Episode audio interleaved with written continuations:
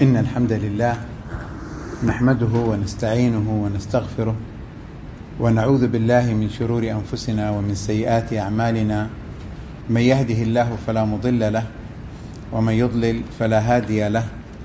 وأشهد أن لا إله إلا الله وحده لا شريك له وأشهد أن محمدا عبده ورسوله. يا أيها الذين آمنوا اتقوا الله حق تقاته ولا تموتن إلا وأنتم مسلمون. يا أيها الناس اتقوا ربكم الذي خلقكم من نفس واحدة وخلق منها زوجها وبث منهما رجالا كثيرا ونساء واتقوا الله الذي تساءلون به والأرحام إن الله كان عليكم رقيبا. يا أيها الذين آمنوا اتقوا الله وقولوا قولا سديدا يصلح لكم أعمالكم ويغفر لكم ذنوبكم ومن يطع الله ورسوله فقد فاز فوزا عظيما.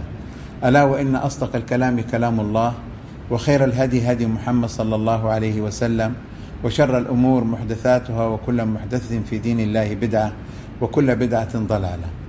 أما بعد فنلتقي ضمن جهود فرع وزارة الشؤون الإسلامية بمكة المكرمة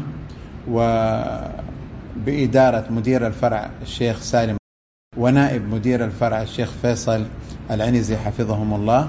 في هذه المحاضرة التي بعنوان كيف تكون قدوة؟ كيف تكون قدوة؟ وهو إن شاء الله لقاء مختصر سريع.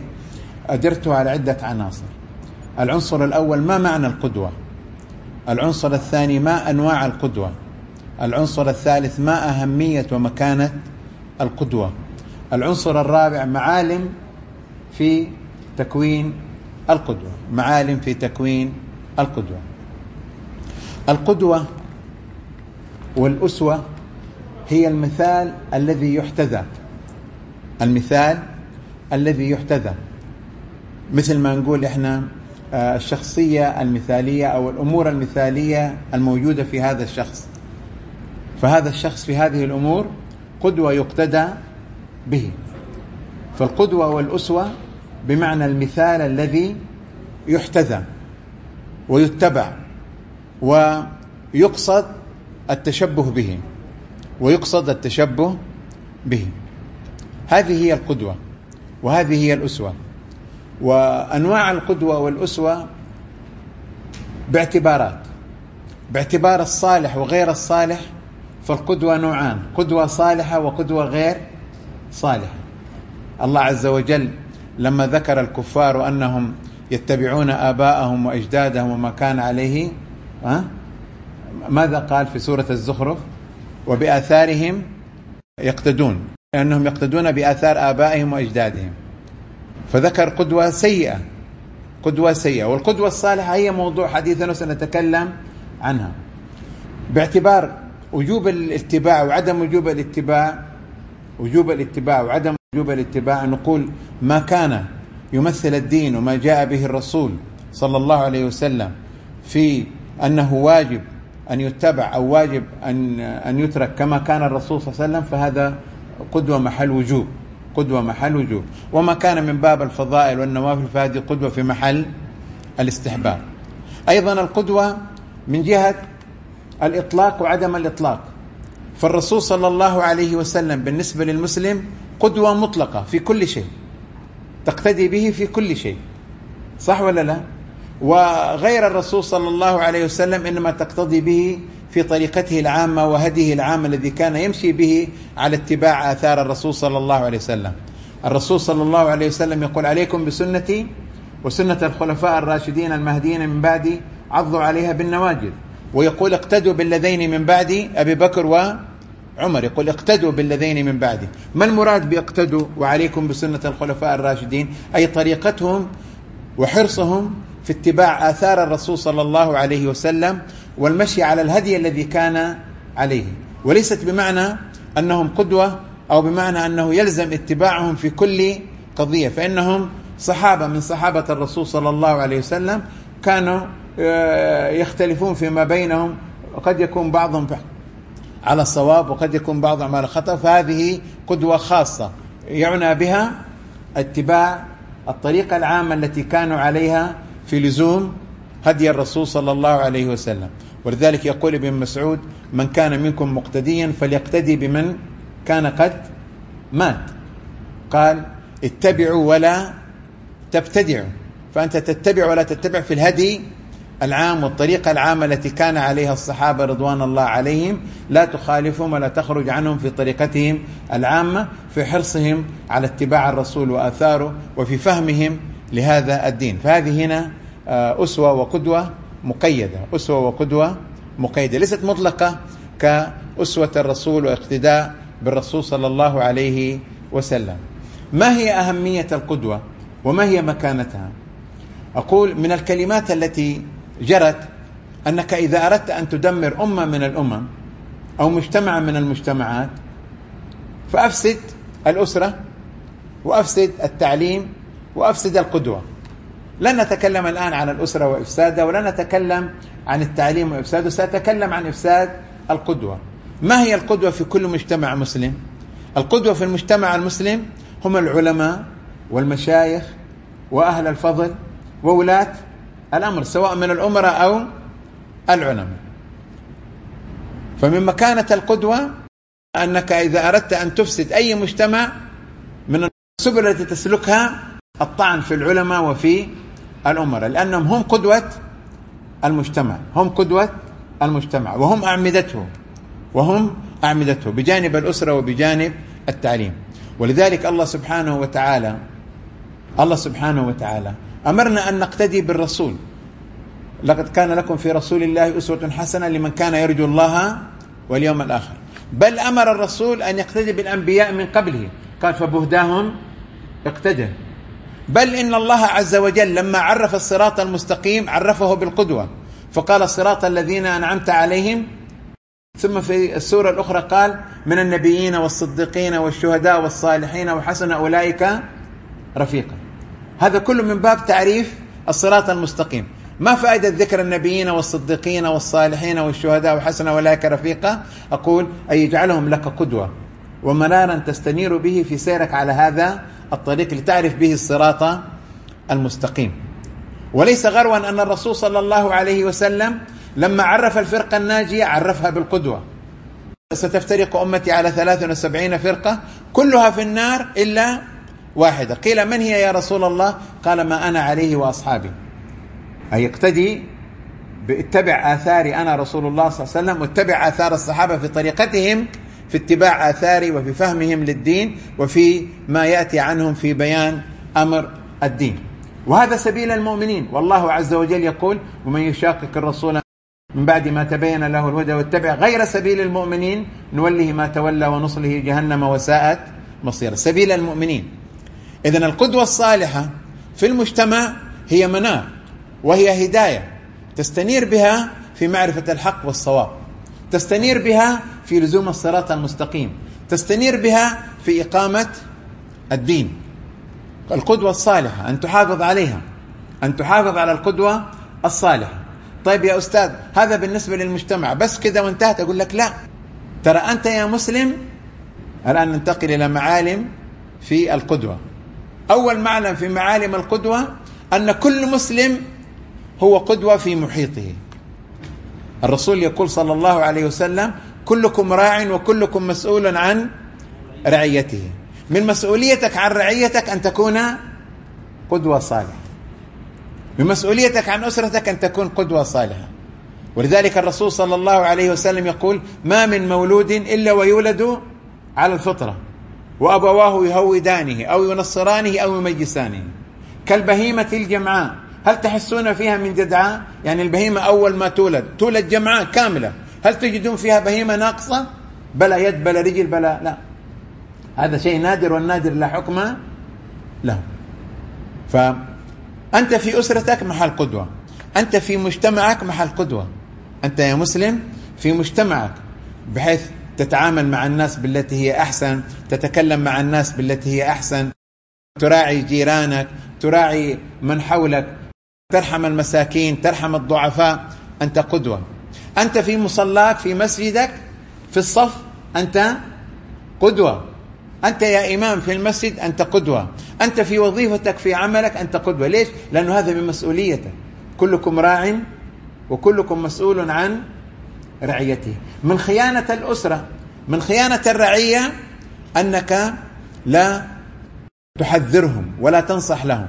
ولذلك يقول الرسول صلى الله عليه وسلم ما من عبد يسترعيه الله رعية ثم يموت يوم يموت وهو غاش لها إلا حرم الله عليه الجنة. طبعا كلمة على الهامش حرم الله عليه الجنة يعني يقول العلماء أي ابتداء لأن الله عز وجل يقول إن الله لا يغفر أن يشرك به ويغفر ما دون ذلك لمن يشاء. فيكون هنا التحريم يعني حرم الله عليه دخول الجنة ابتداء فيعذب بالنار إذا شاء الله أن يعذبه وإلا غفر له ودخل الجنة. نرجع للحديث. فما من عبد استرعاه الله رعية يموت يوم يموت وهو غاش لها إلا حرم الله عليه الجنة. إذا القضية يا إخوان أنه أنا في القدوة أنا مسؤولية وهذا أول معنى أنه كوني أنا قدوة هذه مسؤوليتي. في أي مجال أنا أكون فيه؟ يا جماعة حتى في الدعوة. يقول الشيخ السعدي رحمه الله في بعض كتاباته يقول الإسلام ليس بحاجة لكي ينتشر إلى أكثر من أن يطبق. ما هو بحاجة لأن ينتشر إلى أكثر من أن يطبق. فقط طبقه. طبقه. يعني أنت كن قدوة وأسوة ومثالا يحتذى بك في الإسلام عن الإسلام وتطبيق. يقولون كيف انتشر الإسلام في بعض البلاد البعيدة؟ يقولون انتشر عن طريق مسلمين من التجار. عوام ما هم علماء. عوام من التجار المسلمين الذين سافروا إلى هذه البلاد فتركوا الحرام وتعاملوا بالحلال وتخلقوا بأخلاق الإسلام. فاستعجب أهل تلك البلاد من الوثنيين وغيرهم من هذه الأخلاق فقالوا لهم هذا ديننا. فكانوا سببا في دخول تلك البلاد إلى الإسلام. فقط الإسلام ليس بحاجة إلى أكثر من أن تطبقه لينتشر. طبقه فهو ينتشر. ولذلك لابد أن تكون أنت قدوة. لابد أن تكون أنت ممثل لهذا الدين الذي تحمله. كيف؟ وأنت قدوة بالإسلام وقدوة بانتمائك إلى هذه البلاد إلى بلاد الحرمين. كل الناس في العالم اليوم ينظرون إلى الرجل من بلاد الحرمين أنه يمثل جيل الصحابة وبلد الرسول والبلد الذي كان فيه الرسول صلى الله عليه وسلم. فينظرون إليك أنك أنت تمثل الإسلام والدين. فهذا يزيد يحرصك على أن تحرص على أن تكون قدوة في كل مجال من مجالات حياتك. الأمر الثاني من معالم القدوة من معالم القدوة أن تحرص على السنة. ترى مجرد حرصك على تطبيق السنة والنظر فيها يجعلك قدوة. مجرد حرصك على السنة سبحان الله. أنا استمعت لبعض المحاضرات وبعض الدورات التدريبية فيما يسمى بعلم البرمجة العصبية اللغوية. وجدت أنه أغلب الأشياء التي هم يذكرونها وإنها يعني من مبتكراتهم إنها من عندهم إسلامنا أرشدنا إلى أغلب هذه الأمور ما كان فيه من صواب أرشدنا إلى أغلب هذه الأمور في الآداب العامة. في الآداب العامة. لا يتناجى اثنان دون الثالث. خليك قدوة لما تكون جالس بين الناس. طبق لا يتناجى اثنان دون الثالث. خليك قدوة. لما تتكلم مع الناس لا ترفع صوتك. خليك قدوة. لما تتكلم يا أخي لا يجي السباب أو الشتائم. ما كان رسول الله صلى الله عليه وسلم سبابا ولا شتاما عليه الصلاة والسلام. خليك قدوة وأنت تطرح فكرتك تطرح ابعد عن الكلام الملغز ابعد عن الإجمالات. هذه هذه من معالم شخصيتك التي ستجعلك إن شاء الله قدوة صالحة. أن تحرص على تطبيق السنة في كل شأنك. في أكلك في شربك في قيامك في آه، نهوضك في مشيك في تعاملك. احرص على السنة لأن السنة تقودك إلى أن تكون قدوة. تقودك إلى أن تكون قدوة. ولا يستحقرن أحدكم من المعروف شيئا. لا تستحقر شيء. لا تقول أنا فين لا أقول لك أنت إن شاء الله قدوة. ولو بالحدود اللي أنت تعيش فيها. بس طبق السنة. يا شيخ في أسرتك لما تقول لولدك يا ولدي كل بيمينك وكل مما يليك. وإذا بدأت قل بسم الله هذا أنت تعلم الولد الاقتداء بالرسول صلى الله عليه وسلم. فأنت هنا كنت قدوة لهذا الولد خاصة إذا علمته. وهذا المعلم الثالث أن تطبق هذه السنة على نفسك أولا. أي هذا الرجل المعلم غيره هل لنفسك كان ذا التعليم تصف الدواء الذي استقام وذي الظنى؟ كيما يصح وأنت به سقيم؟ ابدأ بنفسك فنهي عن غيها فإن انتهت فأنت حكيم. إذا المعلم الثالث أن تطبق هذه السنة على نفسك. المعلم الرابع أن تحرص في التطبيق على الرفق. فنحن نريدك أن تكون قدوة ولكن بالرفق. أن تكون قدوة برفق.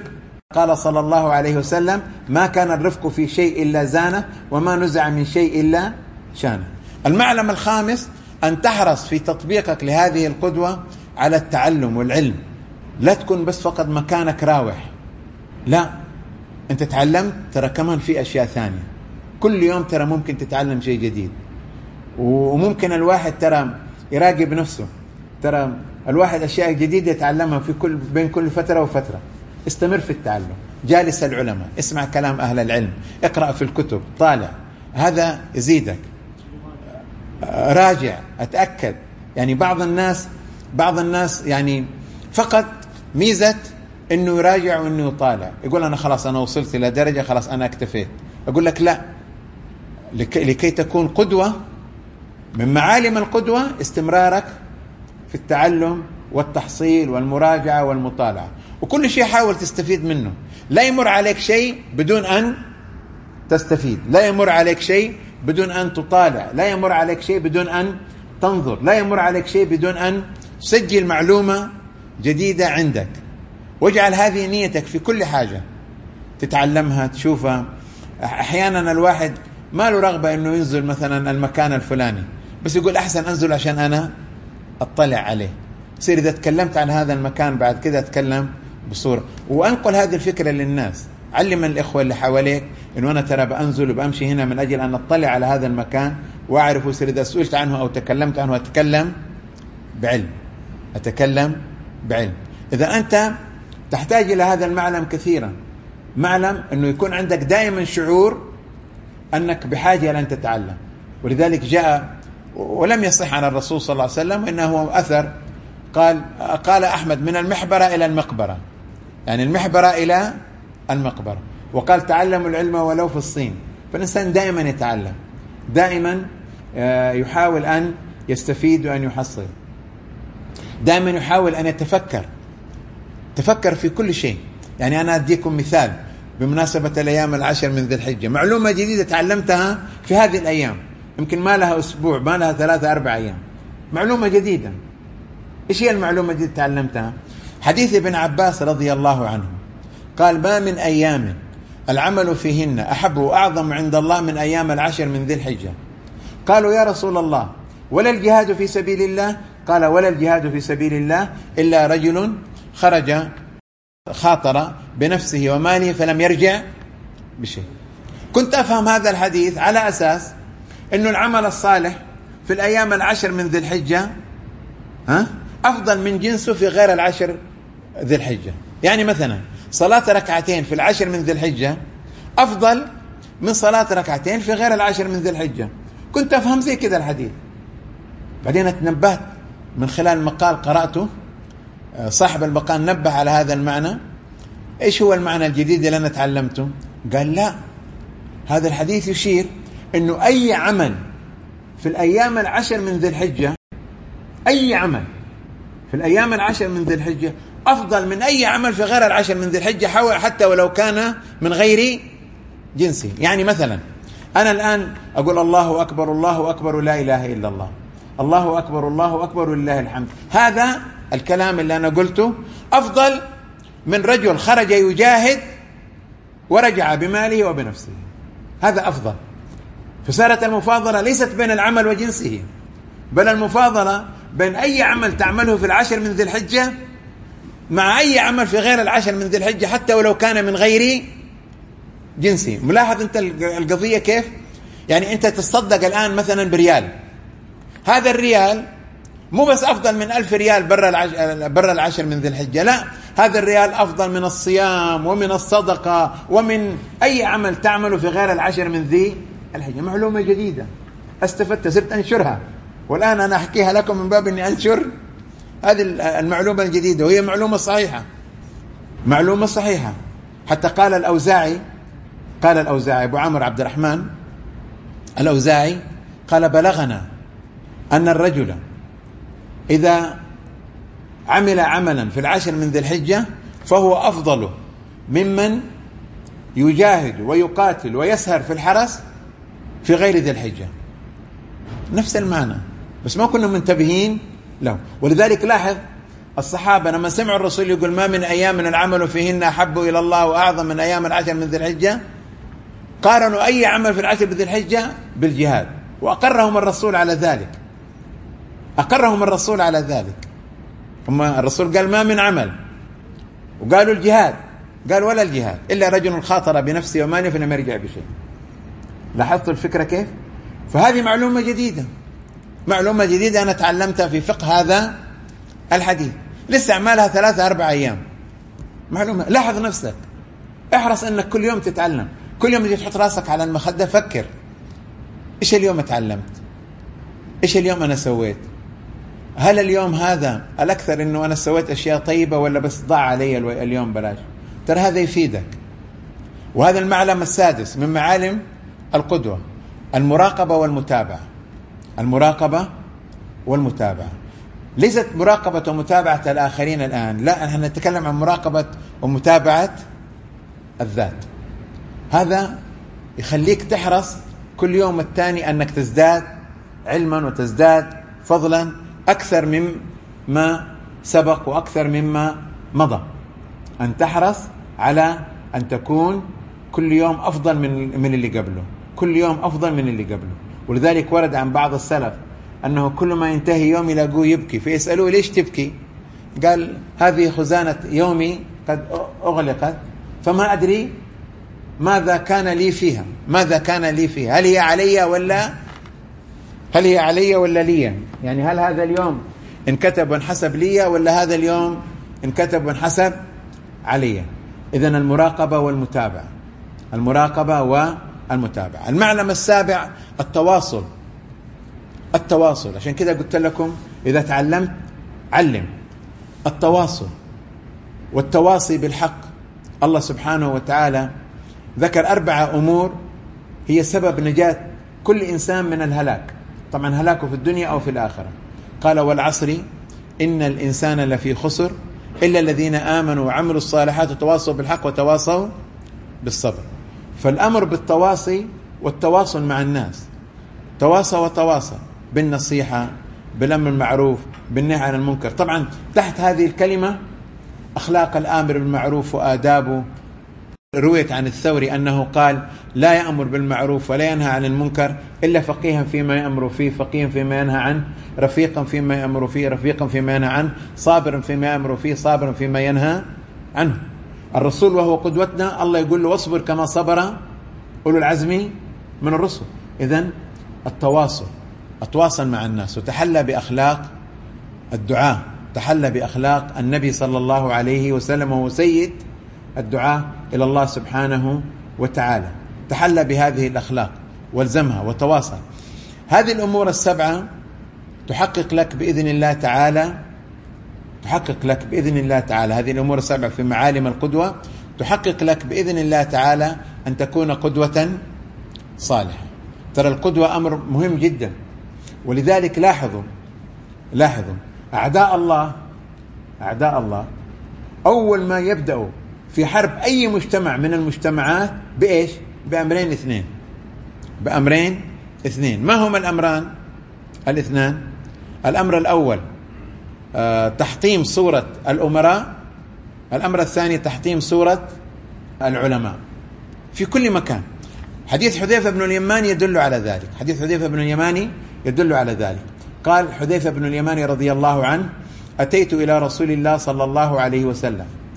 فقلت يا رسول الله كنا في جاهلية وشر فأتى الله بهذا الخير فهل بعد هذا الخير شر؟ قال نعم. فسر العلماء ذلك بحروب الردة وهو أول شر وقع بعد الخير الذي جاء به الرسول صلى الله عليه وسلم. فقال حذيفة فهل بعد هذا الشر خير؟ فقال الرسول صلى الله عليه وسلم نعم على دخن. يعني راح يكون في خير لكن على دخن. قال وما دخنه يا رسول الله؟ قال أقوام يهتدون بغير هدي ويستنون بغير سنتي. ضيعوا القدوة. أستمر. فقال حذيفة فهل بعد هذا الخير يعني الذي على دخن شر؟ قال نعم. دعاة على أبواب جهنم. من تبعهم قذفوه فيها. قال صفهم لنا يا رسول الله. قال هم من بني جلدتنا يتكلمون بألسنتنا. قال ما توصني يا رسول الله يومئذ؟ وهذا محل الشاهد قال إلزم جماعة المسلمين وإمامهم. قال فإن لم يكن المسلمين جماعة ولا إمام قال اعتزل الفرق ولو أن تعض على أصل شجرة هذا محل الشاهد. قوله إلزم جماعة المسلمين وإمامهم. كيف هذا محل الشاهد؟ أقول لك انتبه. يوم إن الرسول صلى الله عليه وسلم قال لحذيفة إلزم جماعة المسلمين وإمامهم. دل ذلك أن دعوة دعاة الضلالة على أبواب جهنم إيش؟ هي خلاف إلزم جماعة المسلمين وإمامهم. فهم يدعون إلى نبذ الجماعة ومفارقة السمع والطاعة. لما يجيك واحد مريض دخل عند الدكتور وخرج.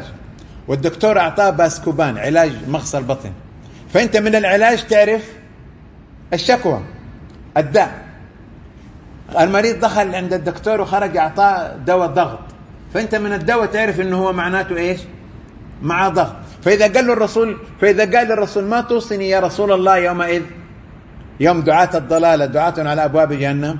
فكان الجواب العلاج إلزم جماعة المسلمين وإمامهم فدل ذلك أن جماعة المسلمين وإمامهم ما دام هذا هو العلاج معناته الداء ما يدعو إلى نبذ الجماعة ومفارقة الجماعة وترك السمع والطاعة لولاة الامر. الجماعة إيش؟ الجماعة العلمية التي تمثل أهل السنة والجماعة، اللي يمثلها مين في المجتمع المسلم؟ العلماء. العلماء، ولذلك العلماء يعتبروا في كل مجتمع قدوة صالحة. تدروا يا شباب من أهمية القدوة في العلماء أنه إذا لم يوجد العلماء لم يستطيع الناس أن يفهموا الدين وأن يعملوا به على الوجه الصحيح. قال صلى الله عليه وسلم إن الله لا يقبض العلم انتزاعا ينتزعه من الناس وإنما يقبض العلم بقبض العلماء فإذا قبض العلماء اتخذ الناس رؤوسا جهالا فسئلوا فأفتوا بغير علم فضلوا وأضلوا حديث أخرجه مسلم من حديث عبد الله بن عمرو بن العاص. هذا الحديث نتساءل. القرآن فيه وكتب التفسير فيه. الحديث فيه وكتب شروح الحديث فيه. طيب ليش يعني العلماء إذا قبضوا قبض العلم؟ طب الكتب فيه أصل العلم فيه. القرآن فيه السنة فيه. يقول لك لا وقف. هذا العلم الذي في القرآن والذي في السنة من الذي يمثله؟ ويجعله صورة حية أمام الناس؟ هم العلماء هم القدوة فيه. وقلنا إن القدوة في الأول هي المثال الذي يحتذى ويتبع. فالعالم هو الصورة الحية للعلوم والمعلومات التي في القرآن وللسنة هذا أول واحد. العالم هو الذي يستطيع أن يتابع الناس بأمره بالمعروف ونهي عن المنكر ونصيحته حتى يكون ما في القرآن والسنة صورة مطبقة بينهم. العالم هو الذي يستطيع أن يجيب عن الشبه الماضية والجديدة بحيث إنه الإنسان ممكن يدور عن رد على شبهة في الكتب ما يلاقي لكن العالم يستطيع أن يتابع ويرد على الشبهة. العالم هو الذي يستطيع أن يبين حكم النوازل التي تنزل بالناس. وماذا يحتاجون؟ إذا القضية لا تقتصر على القرآن والسنة وشروحها. لا. لابد من عالم. ولذلك كان قبض العلم بموت العلماء. ولذلك أول ما يبدأ دعاة الضلالة بتشويه صورة العلماء اللي هو إيش؟ إفساد القدوة تحطيم القدوة. فبدأوا يهرجوا على العلماء ويتكلموا على وهذه طريقة قديمة. المعتزلة كانوا يطعنوا في علماء أهل السنة فكانوا يقولون ليس عند هؤلاء العلماء إلا حكم الحيض والنفاس وما تحت الإزار. هذا اللي عندهم.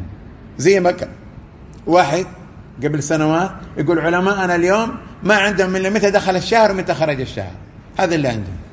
ما عندهم علم ولا يعرف الواقع. هذا كله كلام من أجل تحطيم صورة العلماء وإفقاد المجتمع القدوة. وأيضا تحطيم ولاة الأمر من الأمراء والحكام وتشويه صورهم. وهذه طريقتهم. إذا دعاة الضلالة يعتمدون على أمرين. الأمران كلاهما يرجعان إلى أمر القدوة. ولذلك لابد أن يحرص كل إنسان على أن يحيي في نفسه معالم القدوة معالم القدوة. أقول ما سمعتم وأستغفر الله العلي العظيم لي ولكم ولسائر المسلمين من كل ذنب فاستغفروه إنه هو الغفور الرحيم. إذا في أسئلة أو مداخلات أو طروحات ما في مانع. خلاص؟ أنصرف راشدا. يلا الحمد لله.